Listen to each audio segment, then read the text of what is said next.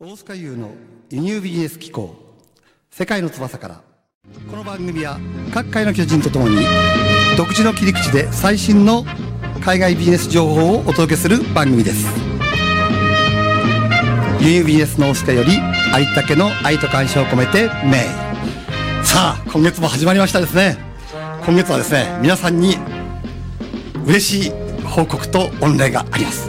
なんとですね私の7冊目の本個人で始める輸入ビジネスがですねなんと4釣り目決定しましたわーありがとうございます素晴らし楽屋打ちだけで盛り上がっていい。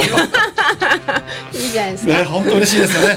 この、なんていうんですかね、この昔書いた本がね、こう、未だにい読み続かれてるっていうのがね、それがやっぱり嬉しいんですよね。素晴らしいですね。あの、出すのは簡単だけど、読み続けられるのは難しい。そうなんですよね。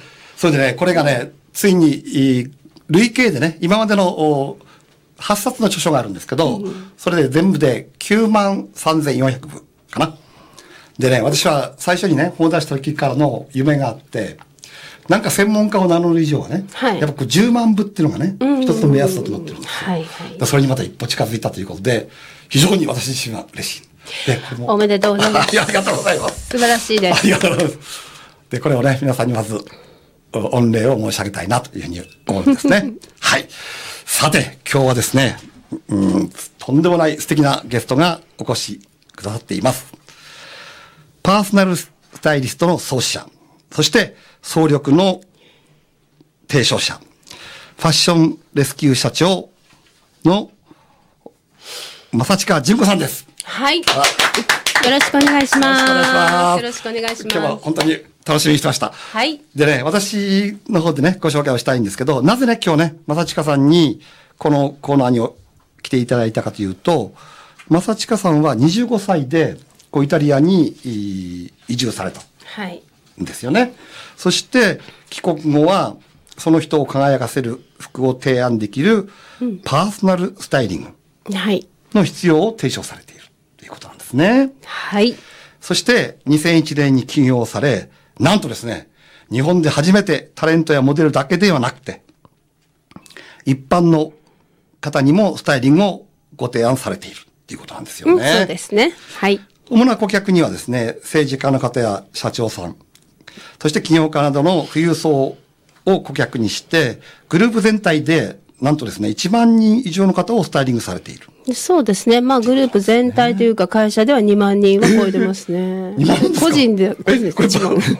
倍 倍になっちゃってるわけですね。倍、もう、倍かな本り当ですか？い超えてます。なるほど。はい。そんな、正近さんにですね、私、大塚優がですね、その成功の秘訣と、あと独独自のファッション感をね、根掘り葉掘りと聞いていきたいなというふうに思うんですね。はい掘ってくださいはい、掘っていきたいと思うんですけど、じゃあまずね、はいなぜこのイタリアにそ最初にね、行かれたのか、移住されたのか。えっ、とね、あのー私、実は呉服屋の出身で。そう、そうなんですってね。そう、母方が呉服着物ですよね。で、父はアパレルなんですけど、あのーまあ、洋服をね、あの、アパレルと言っても、たかがやっぱり着物の歴史からしたら、大したことないわけなんですね。うん、まあそうですね。さやっぱりどうしても、あのーやっぱ戦争にその負けてからアメリカンナイズしていくまでっていうのは、ほぼ着物の歴史の方が長くうんうんうてん。ですよね。ね、で、やっぱりその、日本でもちろん私もアパレルにいたので、あの、勉強したんですけれども、あの、やっぱり本格的に、あの、着物のレベルを超えていくには、やっぱり日本ではですね、あの、まあ、教えてくれる人がほぼいなかった。ああ、まあそういうことですよね。そういうことですたかたか百何年ですからね。ね。うん。なので、まあ、イタリアというか、ねその、あの、フランスに行くっていうイメージの人が多いと思うんだけれども、まあ、ちょっと年代的に、あの、近いというか、ちょっとお兄さんですけれども、ちょっとですね。ちょっとお兄さんですけど、ね、ね、あの、フランスが終わった後に、やっぱアルマーニとか、ジャン・フランコ・フェレとかって、そのは、い。イタリアブームがあって、あの特にブームで行ったわけではないんですよ。ないんですけれども、でもまあ、やっぱりイタリア、私としては見たかった。うん、あの、やっぱりその、どういうふうに本当になってるのかと。なるほど。ね、あの、海外で着物を勉強しようと思っても、日本行った方が早いじゃない。ですか。そういう、そういう、まあ、ある意味、当たり前の理由かもしれないね。うん当時少ない、あの、す暮らしてしまう人は少ないわけだけども、まあ、そうですよね。いう理由です。ちょっと行くっていうのはありますけどね。ちょっと来る人はいくらでもいます。うん住むっていう感覚はないですよね。そうですねんイタリアはミラノですか、やっぱり？えっとね、ミラノはお仕事。お仕事です。住んだのはフィレンツェ。あ、フィレンツェ、いいとこじゃないですか。でしょ？だからなぜならっていうか、やっぱりその、あの、日本だと京都みたいな、あの、海外から見てもわかり。で、フィレンツェと京都って姉妹都市なんですよね。あ、そうですか？そうなんです。で、やっぱりそのイタリアを、まあ、まあ別に語るために行ったわけじゃないけど、ミラノはね、やっぱ日本に近いところがあったんですよ。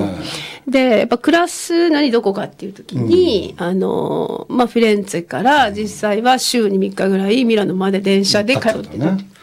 なんかやっぱファッションっていうと、一般的にそのパリの、パリっていうふうに想像するかもしれないけど、私にとってやっぱミラノなんですよね。あ、そうなの、うんなんかまあ、そういう格好ですもんね。フ そういう格好です。イタリア系会津人ですから、私。いや、本当もう何人って感じ。今日も。いやいやいや。なるほど。そういうことで、まあ、えイタリアに行かれて、ですねで、日本に戻ってこられた。はいっていうことですよね。なるほど。じゃあ、今、その会社名にもなっているね、はいその、おファッションレスキューっていうことなんですけど、はいはい。これはまあどういうことをされているのか、まあどういう理念えっと、もともとはファッションデザイナーとして、日本で、えー働いてから、まあもちろん仕事で行ってるので、で、まあ、あちらで暮らして、ファッションデザイナーとして、例えばコムデ・ギャルソン、化学保冷さんになろうとしたわけですよ。例えば、例えばですよ。で、やっぱりその、ある意味才能のなさに、あの、いや、なさというかですね、やっぱクリエイティブ、ないものを作っていくっていうところにおいての限界を、まあ、いい意味で感じたんですね、素直に。あの、ななんとなくやってるふりみたいな感じはもうダメだと。で、あの、どちらかというと、あの、まあ、組み合わせるというね、えーことに関しては、組み合わせるっていうのは、まあ、コーディネートですよね。服で言うと、要するにデザインってクリエーションというのはないものを作り上げるので、あの、要するにあるものかもしれないけれども、それをこう、やっぱコーディネートをしていくと、バランスを取ると。えそういうことにおいては、日本、まあ、スタイリストはいたんですけれども、あの、そこを追求していくっていう分には、もう命をかけるなと。うん、思ったので、まあ、それで、あの、向こうに、えー渡って、で、もちろんそういう、その、まあ、スタイリストっていう職業は、日本ではスタイリスト、あの、そうですね、うん。いわゆる先ほども紹介あったんだけれども、女優さんとかね、まあ、お笑いタレントとかね、うん。モデルさんにスタイリングをすると。うん。そういうイメージですよね。そういうイメージですよね。うん。うん。で、まあ、そういう人のプロフェッショナルは確かに先輩たちを含めて素晴らしい人いるんですけれど、あの、日本っていうのは、例えば政治家の先生一人ね、えー企業、大企業の社長一人、あの、ちゃんとしたスタイリストがついてない国だったの。国だったんです。で、やっぱり海外ではどちらかというと、そういうタレント以上に、そういう人たちに対するきちんとした服を教える人がいない、あの、まあ、ついてるわけです。ついていました、実際ね。で、まあ、そういう修行をすることにななったんです。あの、そうじゃなく仕事で行ったのにもかかわらず、そっちをですね、ほぼサボり、サボって、まあ、働いてましたけど。あのあの私はそのファッションデザイナーではもう帰らないなと。なるほど。うん。で、まあ、まあ、そういうことを積み上げまして、で、日本に帰ってきて、ファッションレスキューという、いわゆるそのファッションで全ての人を救いますよと。救いますよってことですね。やっぱりそれだけその服装が武器であるってことはみんな知らなかったってことでしょ何にも知らないですよ。一般の人は特に。何にも知らない状態。なるほどね。やっぱ海外ではその自分の服っていうのがね、体の一部になってて、それが強烈な自分の個性になったりね、武器になったりしてると思うんです。そうですね。あの、どこから話したら分かりやすいかと思うんだけれども、まず着物着てたので、家庭での、えーっと、教育はされてない。ゼロに近い。知識もない。まずね。プラス、じゃあちょっとパーティー行きます。ね。女の人全員なんだか分かんない。ロングスカート、ロングドレス、なんかポリエステルの、わかります？悪いとかいいとかじゃなくて、全員同じ。イメージが同じ。なんかその本当にその人を表しているドレスっていうものを考え、考えてるかっていうところまで行き着かない。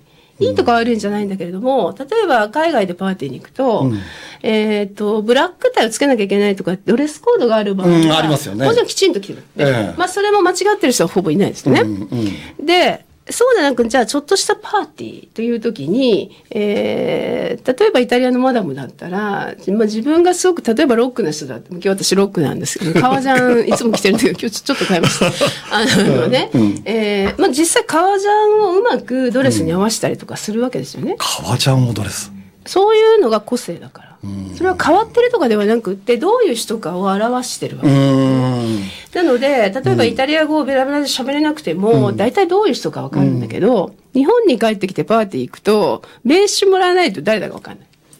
メッセージ性がないですもんね。みんな同じような。みんな同じ。紺とかね、グレーとかのね。うん、うん、うんと、誰だっけって思い出せない。うんあっても。確かにね。だから、あこまあもう根本的に遅れてるわけですよ。で、まあもちろんそのタレントさんなり女優さんなりには、その一応プロフェッショナル、今までのファッションスタイリストがついてるわけですけれども、彼女たちは、まあいい意味でね、やっぱり黒子に徹するっていうのがやっぱり歴史だったので、あまりその私がイタリアから帰ってくるまでに、スタイリストがテレビ出て解説するとかなかった。なるほどね。え、なかったんですか？ほぼないと思います。ええそうでした？あ、あほぼな、ない、あ、いたかもしれないけれどうんもなんかその、自分がこういう人っていうことを、あの、言うというイメージではないですよね。なるほどね。あの、どっちかっていうと、影にいる。ああ、影、黒子さんみたいな感じですね。まあそうですねそうそうそうそうそうんなるほど。それが、まささんの前にドンとこう。前に出ざるを得なかったですよ。だから、新しい職業を作ったのでねえっと、ね結局、どういう人ですかと、あそういう人いるんだったら、テレビで解説してください。えーテレビでビフォーアフター番組出てください。えーじゃあ、皇室の方はこの洋服でいいのか答えてください。ね、政治家の方が組閣したら、これ間違ってないか言ってくださいって聞く人がいなかった。なるほどね。やっぱ聞きづらいっていうか、まあそこまで関心がなかったっていうのは本当なんでしょうね。そこまで意味意味があるもんだと思ってないと。そうそうそれがテレビに出てくると思ってないほら、ファッションって、その知性とかね、ちあの、知性であり、教養だっておっしゃってるじゃないですか。はいはい。あれってのは俺すごくね、あの、響くんですよね。あ、教養なんだこれってってね。そう、本当にね、あのー、教養というか、やっぱり知的、まあ知的に総力って、まあ総力って言葉があるんだけれども、私が作ったね、予想力。やっぱりそれを頭も使って、なぜそれを着るのか、ね。で、今日誰に会うのか、ど。こに行くのか、何人いるのか、ねどこの場所なのかとか、いろいろ考えた上に、それを体現できるっていうね。あの、それをするには、あ、おしゃれ好きな、私だけセンス良かったらいいとかね、そういうことじゃない。それはやっぱりある程度知的さが必要ですよっていうことですよね。ねじゃあそういう意味で、そのレスキュー、まあ、つつまり救済をしたいっていう、そういう思いで、こう、会社を設立さすがつなげますね。まあそうですね。た。まあ、レスキューですからね。いわゆる。わかんない人に対して、あの、救っていくという。で、こう引き上げてあげないと。そうですね誰かが言わないと、おそらくわからないと思うんですね。うん。あのまあ、もう一つはね、ちょっと長くなるんで、端的に。やっぱりファッションレスキューって、まさつかさんにしては格好つけてない名前だねって言われる。まあ、それいい具合に年取ってた一瞬で、一瞬でレスキューって、え、レスキュー大会みたいなね、話になっちゃうけどねちょっとダ。サいでしょ？あのこれはですね、いい意味で、あの、覚えやすい。なるほどねえーそして、実は私自身がちょっと大病しまして、そうですか。そうなんです。ここ、まあ、あんまり引っ張ってもらってないんですけども、非常にですね、まあ、今も、あの、病気と共に生きている人間なので、やっぱり、そうですね、あの、まあ、いろいろね、薬飲んでる副作用があるわけですよ。で、そういう時に、まあ、どれだけ自分自身がね、えー、ふ、あの、洋服に助けられたかっていうことです。うん、もう外出るのも嫌になりますから、まあ、あの、経験者も多いと思いますよね。あの、そういった副作用で見た目が変わっていってしまう。そうですねえーそういう時に、よしと。あーそう、もうそうは言ってもという時にですね、やっぱりお洋服があって、えーなんとか頑張れたとしたら、もうそれはもしかしたら洋服がね、ね服で人を救ってるかもわからないですよね。で、それを自分でたいあの経験したので、きっとそういう人はたくさんいるだろうなって。これもですね、もうあの、格好つけてる場合じゃないということを 自分自身も体験したので、じゃあ分かりやすいファッションレスキューという名前に行き着いたわけです。わかりました。素はい晴らしいですね。さあ、もうあっという間にですね、前半。時間だね早くしろという声が 前かり起こってるわけですけど、はいじゃあここでね、一曲そのリクエスト曲を、はい私からの方からご紹介していただきましょう。はい。え、私からですか？言って、スタイルカウンシル スタイリング、そうです。スタイルカウンシルの、It's a very deep sea。はい。はい。聞いてみましょう。はい。もっと聞いていたいんですけどね。まあ、もっとは、松重さんのね、話も聞きたいんで、そろそろ後半戦行きたいと思うんですけど、まずですね、うん、じゃあ、正親さんが考案されたパーソナルスタイリングはい。とは、そしてその必要性かな？これがやっぱ大聞きたいよね。そうですね。まあ、先ほどから似たような話になるところもあるけれども、パーソナルスタイリストという職業名自体を作りました。そ、それ自体を作ったってこと造ね語ですよね。造語なんですね。うんうん。で、あの、帰ってきてホームページ作って、あの、パーソナルスタイリスト検索一件。一件。だよね。誰もないってことだよね。で、今ね、50万件。ええと、50万人、まあまあまあまあ、もう検索エンジンなんで、ただ50、こそうですね、今でも75万件まで行ってるっていう噂もあるぐらい広まったんですけど、実際言葉を作ったのは私です。なるほど。うん、で、やっぱりそれは、そうしたってことですね。そうしたって、うんまあ一応ことになるので、まあまあ、まあ言葉の通り、パーソナル、その人の持ち味を生かしていくってことですね。なるほど。で、まあ持ち味だけじゃなくて人間っていうのは当然立場だったり社会に出たら、まあいろいろ背負わなきゃいけないこともあったりしますよね。うん。あの、それはもう社会じゃなくて、例えば子育て中のお母さんにしたって、目的があって、まあ、あの、きちんと洋服を着ましょうとか、おしゃれしたいんであれば、ね。ね、何のために、誰に、みたいなことを、えーちゃんとその人らしくパーソナルに、スタイリングを提案するという、えそういう意味になります。うん。ってことは、あの、提案する前に、こう、お互いにこう、情報交換っていうか、するんですよね。いや、もう散々しますよ。もう情報交換どころか長い人だと丸一日とかね、しゃべあの、ほ話す掘っていくわけですね、それこそ。そうです、そうです。し、宿題出てね、半年間ぐらい様子見て、あの、スタイリングしてあげないこともある。え？本当ですか？それどう、な、なんで？それはね、やっぱここまでなりたい。例えば会社昇進したい。うん部長になりたい、社長になりたい。ね、起業したいって。で、その、えっ、と、希望と本人の、えーそうですね、毎日の行動と、まあ実績、厳しく言ってしまうと。あの、相手によりますけれど、うんそれが今時点で、正直私から見て、足りないと？えー足りないと。うんえー要するに私のせいにされても困ると。まあえ 要するに、スタイリ、スタイリングによって社長になれると大間違いで、あの、あー後からついてくるものぐらいの感覚がないと、特に男性なんかは、かえって洋服がかっこ悪いことになるんですね。うん。かっこいいだろみたいな、かっこ悪いみたいな。何ですか仕事みたいな。だからそういう人はもう半年間ぐらい、もう相手しないで宿題出すあのちゃんとじ実績と本当のことをですね、嘘つく人もいるので、あの、嘘つくっていうのもね、あの、悪気ないんですよ。なんかそう見せたい。あの、もうかっこいいとこだけ言いたい。だけれども、そういうわけにいかないんで、あの、まあ、散々お話をした挙句宿題が出るお客さんも意外といらっしゃいます。なるほどね。まあ、確かさんがおっしゃってるね。そのファッションって服を着せることじゃなくて裸にすることだって。そうそうそうまさにそこだね。そうね、もう裸にしますよ。丸裸にしちゃってる丸裸に、ただその丸裸にするっていうのは、してくれると思ってくると人間になれないんですね、あのやっぱり自ら裸になれるかっていうのはもう人間の器に近いところにあるので、うん。だからやっぱりその裸にしますよじゃあいい意味で一緒に自らあのいい意味のさらけ出しますよ、な別にカミングアウトするだけのことじゃないです、やっぱり正直にあの今一度というかね自分と向き合える人っていうのはやっぱお洋服がちゃんと似合ってくる、ね。似合ってきやすいということですね。やっぱりこう服装って、わわ単純に考えるとね、その、服装をしただけでもね、それにふさわしくなっていくんじゃないかなって気もちょっとはするんだけど。それも正しい。それも正しい。うんあの、やっぱりに、その人、どっちが先っていう話なんです。うんうんうん。え洋服から追いついていくっていうことも間違いではない。うんあ、それもあるよね、やっぱりね。それにふさわしい格好してれば、いつの間にかそこに引き上がっていくみたいな、ね。もちろんそこのもうせめぎ合いです よ。せめぎ合い。いやね。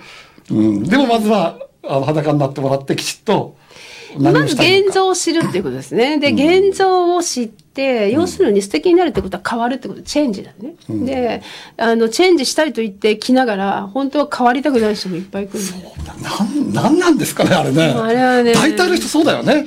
多いね言うだけね。言うだけ。変わりたい変わりたいって言うのに、なんか言うとね、あでもそれはとか言うでしょ。もう本当に言い訳三昧っていうかね。あれなんですか？なんで変わりたいと言いながら変わりたくないっていうね、あの、まあそういうね、あの人たちも多いんですけれど、でもやっぱりどうするんですか？やっぱ自分で目標を立ててもらう。要するに、ど、どこまでなるんですかと。そーのための行動をやるっていうからにはもうチェンジ、えーもう変わってくださいと。うん。うん。やっぱりその変わるためにパーソナルスタイリングもある意味あるので。んでも変わるっていうのは別人になるんじゃなくて、本当はなんですよ。本当はってことは、本当に目指してるものは何かってことを聞き出すってこと？本当はあなたどうしたいんですかうん変わりたいって言ってか言ってるけども、実は変わりたくないのかもしれないね。とりあえず言ってるみたいな。そうねとりあえず言う人もいっぱいいますねうんうんうんうんうんなるほど。そういう人にも喝も入れるし、うんもちろん時にはよ寄り添いますし、うんそれからね、あの、またそうやって付き合っていった人が、例えば、まあ人生っていうのは、いい時もあれば悪い時もある。うんで、まあ実際、もう私立ち上げ20年やってるので、20年。もっと長い20年やってんだ。会社だってもう10、設立してから13年目ですかおー素晴ら。らしい、それは。そうですね。もう個人的にもう始めちゃったの入れたら20年選手ですね。うん20年うんアパレル全体入れたら35年ですから。35年。いや、俺の輸入ビジネスと俺も37年目。でしょもう争います、そこは。うん。なるほどね。うん。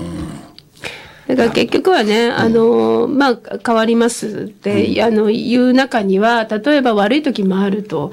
じゃあ、あの、健康になりたいとか、本当に生きながらえたいっていうことだって、十分な目標なんであってね。うんで、やっぱりそういうことを言ってもらえるスタイリストっていうことが大事なんですよ。うんだから、私はその、もちろんね、あの、表だってテレビで出る時の服もやれば、そういう方が実際入院されたらパジャマを運んでますよ。パジャマ？パジャマ運んでます。パジャマも？そうです。パジャマもあるのもちろんでしょ。人の人生に寄り添う、うん、パジャマはしょっちゅう運んでますよ。うん、だけどだけどやっぱり何着るかで本当に延命するんですよ人間。え？本当ですか？します女性は。はなんか何色ですか？それなんどういう形？いやいややっぱりそういうふうに一緒に考えてくれる人がいるということを一つは。なるほど、ね。でもう一つはやっぱりね女性なんかね、うんちょっとこうあの口紅塗ってあげるだけでどれだけやっぱり1日でも2日でも生きることができるかです。うん、だから、あのまあ、実はあんまりそこホームページに書いてないんだけれども、でもあのもう口コミは多いですね。やっぱり病気されて正親さんにという方は実は多くてですね。うん確かにね、はいはい。やっぱりその病病気するといろんな意味で気力が落ちていくじゃないですか。はい。やっぱりそういう、こう、き着飾っていくっていうかね、自分の、やっぱ自分自身をこうあ上げていくっていうかアップするっていうの大事なのかもしれないね。これ意外だったけど、い今日ものすごいいいこと聞いたような気がする。本当に？うん。いやだってね逆に質問したいけどじゃあ大菅さん何着て死ぬ？何着て死ぬ？困るって、やっぱ白いジャケットかな。素晴らしい。すぐ答えられないんですよ。すぐ答えられないんです普通人間。だけどねうん。考えてなかったら全員同じ白装束なんだよ悲しんでる間に同じ着物着せられてあの世行くんですよ そっか、じゃあもう自分のスタイルも決めとかなきゃなんだね、もうね。いや決めとくべきでしたね うちは父が亡くなった時に母が突然亡くなったにもかかわらずきちんと用意してましただからああいうのがやっぱり DNA に入ってるのかななるほどね。うん。それ、それもじゃあ加えて。私知る時の言う言葉は決まってたんだけど、着る服。だってどう死ぬかどう生きるかなんです確かにね。うんわかりました。あ、えーもう終わっちゃうの？寂しいな。えーということで、あっという間にお終われ終わるというプレッシャーをかける。でねあ、これね、話もっと聞きたい人いっぱいいると思うんだよね。これどうすればいいの？これどうすれば、また違うの話をもっと聞けるの？そうですね、まあ、あのとりあえずファッションレスキュー覚えてもらったと思うので、うん。検索してください。ファッションレスキューで検索すればいいもちろん、ね。そうすればサービスも受けられますし、うんで私の講演もすごくやってるので、うん来てもらってもいいし、うんあと一つは学校やってます。学学校やってるね学校やってます。あのプロ育成校もあれば、えっ、ともう一つは一般の人が学ぶ学校。これ3年で1000人以上入学してますから、皆さんもぜひ学んでみてください。なるほど、はい。やっぱりこれはね学ぶしかないと いうことをね俺も改めて入学をしてみようかなというふうに思ったんですけど。はい。ということでね あっという間の30分でしたけど、はい。お本当にいい素晴らしい時間だと思います。それでは残念ではありますが次回の放送日はですね、えー6月20日水曜日同じく6時から行います。それではまた次回お会いしましょう。はい、さよなら。皆さんありがとう。